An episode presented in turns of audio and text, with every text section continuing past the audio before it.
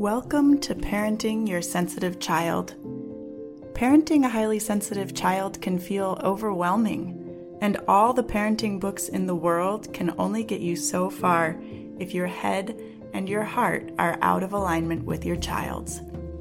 I'm your host, Julia McGarey.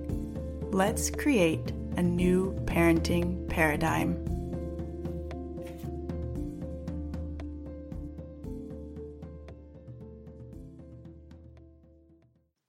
Hey, parents.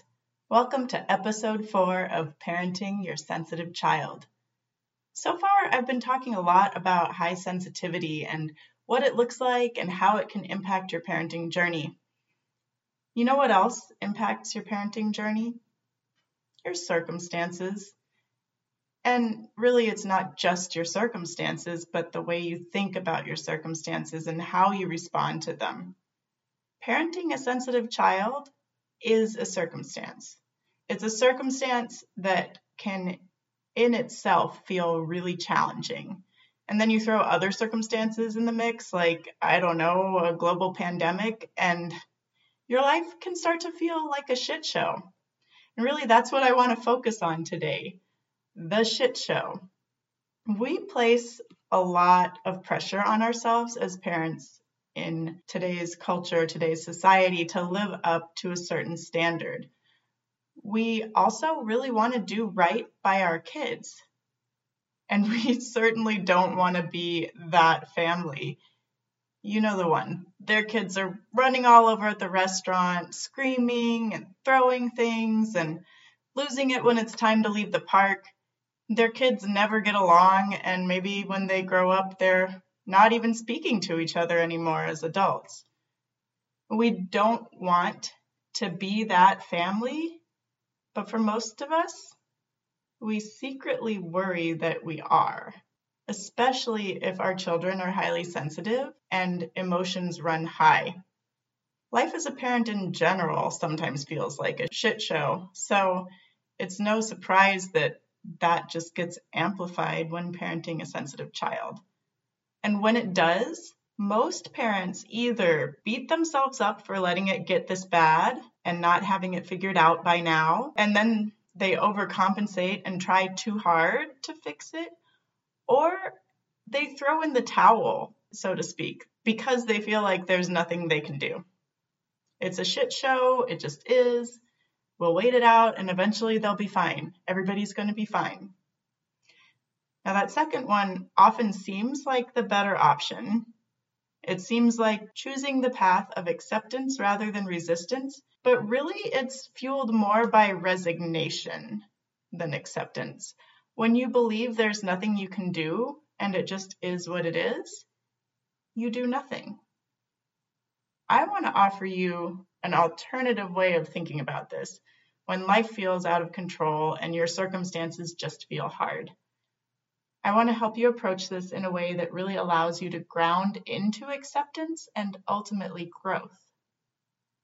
And I don't know if you noticed this, but all of those responses that I ran through just now are really just resistance wearing different masks. It shouldn't be this way, so I'm going to try to fix it. Or it shouldn't be this way, and I don't know how to fix it, so there must be something wrong with me. Or I can't do anything about it, so I'm just going to let it be. There's nothing you can do, so you're reluctant to even look at it. The underlying problem in each of those scenarios is resistance to what's actually happening, an unwillingness to allow it, to face it, and actually look at it. An unwillingness to lean into the uncomfortable emotions that accompany it all. But here's the thing the shit show is part of our human experience, and it's 100% part of parenting.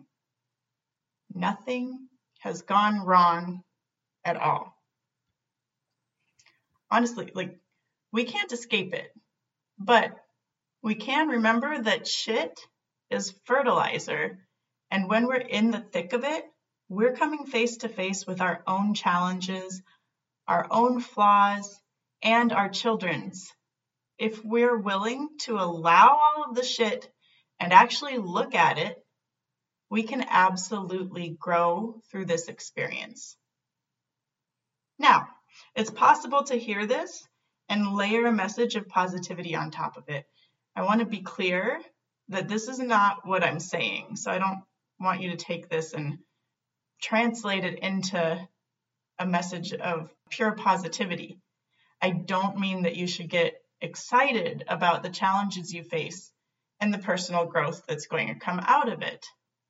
In fact, if that's where you where you're landing with it, it's very likely that you won't see the growth or results that you want as quickly because there's an element of denial. Being a part of the shit show doesn't feel good. Trying to make it into something good requires that you deny your discomfort. And when we deny our feelings, they tend to stick around longer. So, jumping into positivity is not what it's about here. Instead, I want to encourage you to focus on acceptance. We have to accept that this is a part of our current reality. Thoughts like, I've got to fix this, or it shouldn't be this hard, or I don't like where this is headed, and even I don't want to be that family are thoughts that create resistance. We want to be able to look at those thoughts and start redirecting our minds to something more neutral, something that allows us to feel acceptance. So, I want to give you a few different t- thoughts to try on. I don't have to feel good about this in order to accept it. Life is 50 50. Good doesn't last forever, and neither does bad. I'm willing to experience life fully, the good and the bad. I want you to just try on those thoughts and notice if they generate a sense of acceptance in you. We're looking for a thought that generates a feeling of acceptance for you. So these thoughts might work, they might not. You can keep exploring and finding ones that do. Now, a big part of acceptance is being willing to follow, to feel the full range of human emotions. And not all human emotions are comfortable. This is really important to hear. The goal is not and never was to have a perfectly happy life. There are times when you actually want to feel negative or uncomfortable emotions. A funeral or the loss of a loved one is a classic example. If you're dealing with something that's coming up with your child and you're feeling frustrated, you need to be willing to allow that frustration. It makes sense for that frustration to be there. Okay? So often we try to shut it down we want to start accepting the negative emotions that we experience as parents just as much as we embrace the positive. The thing is, like, we've really come to put so much emphasis on positivity as a culture that we've lost touch with our ability to just allow the hard stuff, to sit with it, to name it, to notice how it feels in our bodies. When we start to do this, when we start to accept our lives instead of resist them. We've got to create space for our emotions. We have to allow our emotions to be there. It's okay if parenting feels hard sometimes. It's okay to feel frustrated or angry or sad. It's okay to experience grief, especially if the way parenting looks for you right now is a far cry from what you once envisioned.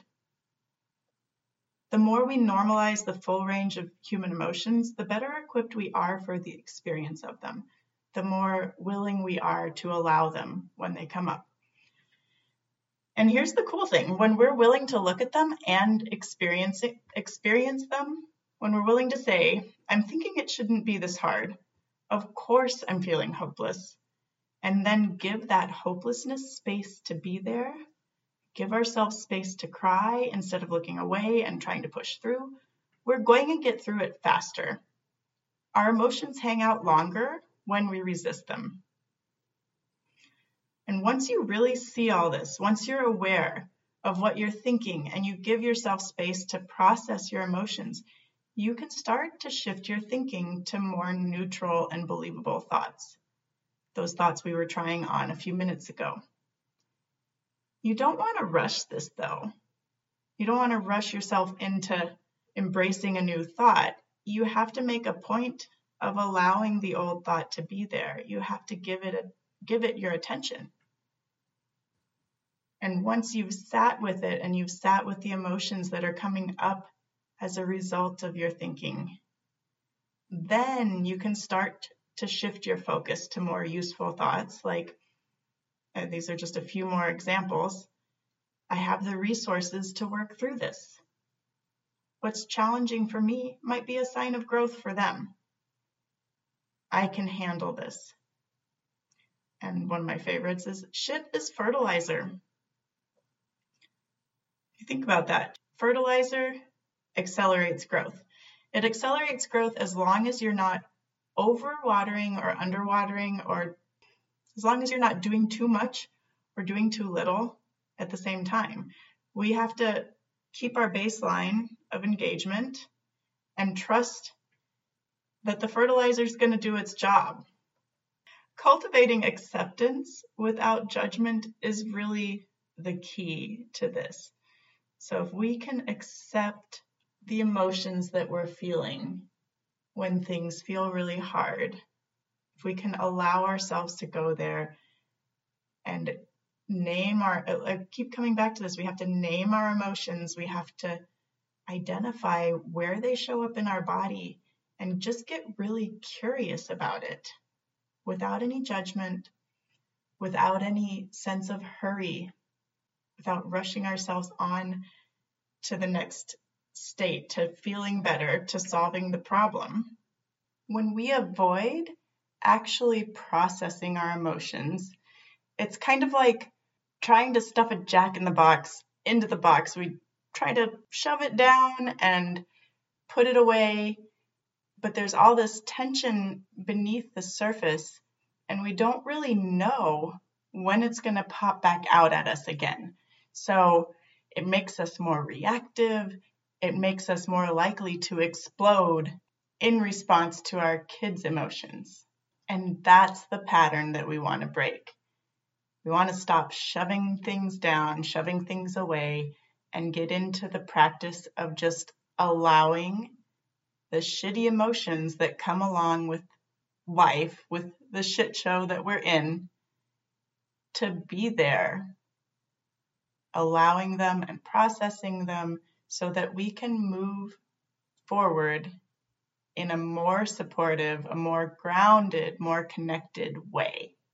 Sometimes we try to let ourselves off the hook and we tell ourselves that there's just too much going on to do this work right now and I want to counter that and ask you to really consider everything that I talked about here today and consider the possibility that right now, in the middle of everything that's happening for you, is the best time to get started.